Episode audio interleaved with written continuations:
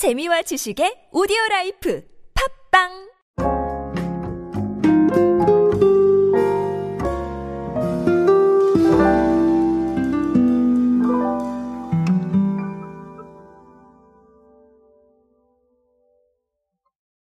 오늘은 과일 이야기를 할 겁니다. 사실 과일 같은 거 좀 챙겨 먹어야겠다. 뭐 이런 생각 많이 합니다. 야채도 그렇고요. 근데 사실 좀 네, 이게 한꺼번에 많이 사기가 좀 그렇다 보니까 조금 조금씩 사야 되는데 또 조금 사기에는 잘 안 되는 것 같고 그래서 참 애매한 부분이 있는 게 바로 과일이 아닐까 싶습니다.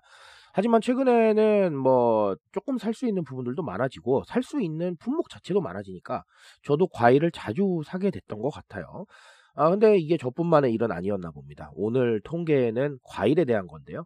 어, 이 과일에 대한 부분들 무슨 이야기를 보여주고 있을지 오늘 한번 알아보도록 하겠습니다. 안녕하세요 여러분 노준영입니다. 디지털 마케팅에 도움되는 모든 트렌드 이야기로 함께하고 있습니다. 강연 및 마케팅 컨설팅 문의는 언제든 하단에 있는 이메일로 부탁드립니다. 자 GS 리테일이 GS 더 프레시를 운영을 하고 있죠. GS 더 프레시에서 이번에 통계를 발표를 했는데요. 뭐냐 하면 어, 일반적으로 우리가 전통적으로 생각하는 과일, 뭐 예를 들면 뭐 사과, 배, 수박, 뭐 포도 요런 것들이고 캠벨 같은 것들. 자 그리고 그게 아니라 이색 과일류 요렇게 분류를 했습니다. 이색 과일류는 뭐냐면 뭐 킹스베리, 엔비 사과, 샤인 머스켓 요런 것들이요. 자 근데 이게 어, 매출 구성비를 한번 봤더니 2019년에 이런 이색 과일류가 48.7% 정도였는데 아, 지난해, 그러니까 지난해에는 60.4%로 오히려 전통 과일류를 앞섰다 이런 통계가 어, 나왔습니다. 어, 샤인머스켓 같은 경우는 전체 포도 중에 매출이 71%였고요. 자 그리고 킹스베리 같은 경우도 올해의 지금 전체 딸기 매출 중에 37%를 차지하고 있다고 합니다. 아, 아주 네, 의미 있는 통계인 것 같습니다.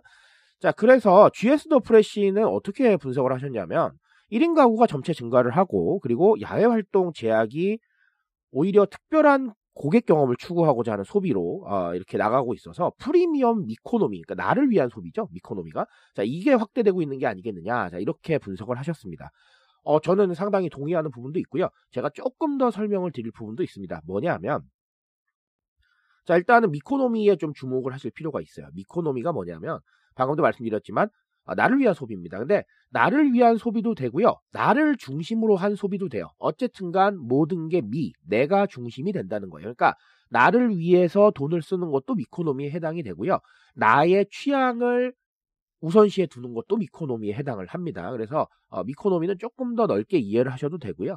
어, 결국은 제가 말씀드렸던 소비에서 개인이 발견된 시대다. 이것과 큰 연관이 있죠. 그래서 남들이 사는 것뿐만 아니라 내 취향, 내가 좋아하는 거, 그리고 내가 마음에 드는 거, 이런 것들의 소비를 하고 있다라는 거예요. 그러니까 어떻게 보면 우리가 좀 지배적인 어떤 이런 선택지라던가 아니면 남의 이야기라던가 이런 것들보다는 자신의 기호나 자신의 생각 그리고 자신을 위한 부분에 더 많이 투자를 하고 있다. 이렇게 보시면 되겠죠.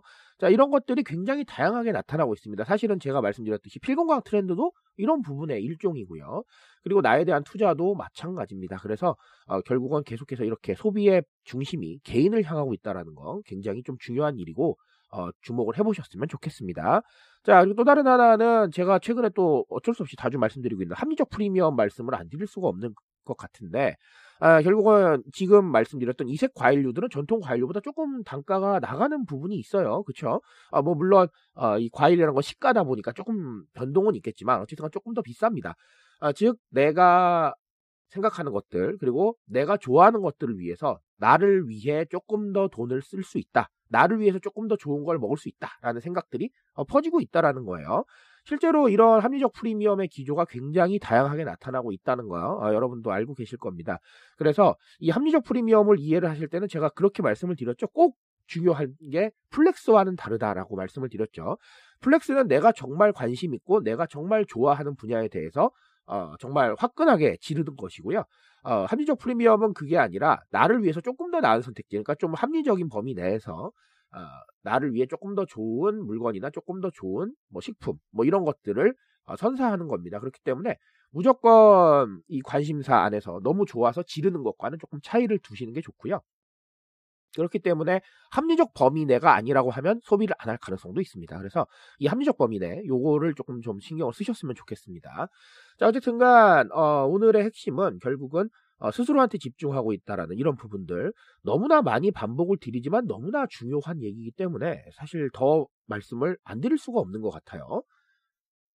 앞으로도 과일뿐만 아니라 정말 많은 소비 행태로 이런 것들이 나타날 겁니다. 그러니까 사례를 보시면서 아, 제가 말씀드린 거 꼭 기억을 하시고 아, 결국은 마케팅의 방향성도 정말 뭐 말하자면 범대중적인 부분들도 중요하겠지만 이런 관심사를 표출하는 각자의 개인들을 어떻게 잡을 것인가. 자 이런 부분에 대한 고민도 병행돼야 될 것이다. 이런 얘기를 오늘 드리면서 어, 마치도록 하겠습니다. 항상 말씀드리지만 여러분의 과제에서 한 번 더 생각을 해보시고요. 만약에 답이 안 나오시면 어, 저한테 언제든지 강연 요청 부탁드리겠습니다. 오늘은 여기까지 말씀드리도록 하겠습니다 트렌드에 대한 이야기는 제가 책임지고 있습니다. 그 책임감에서 열심히 뛰고 있으니까요. 공감해 주신다면 언제나 뜨거운 지식으로 보답드리겠습니다. 오늘도 인싸 되세요, 여러분. 감사합니다.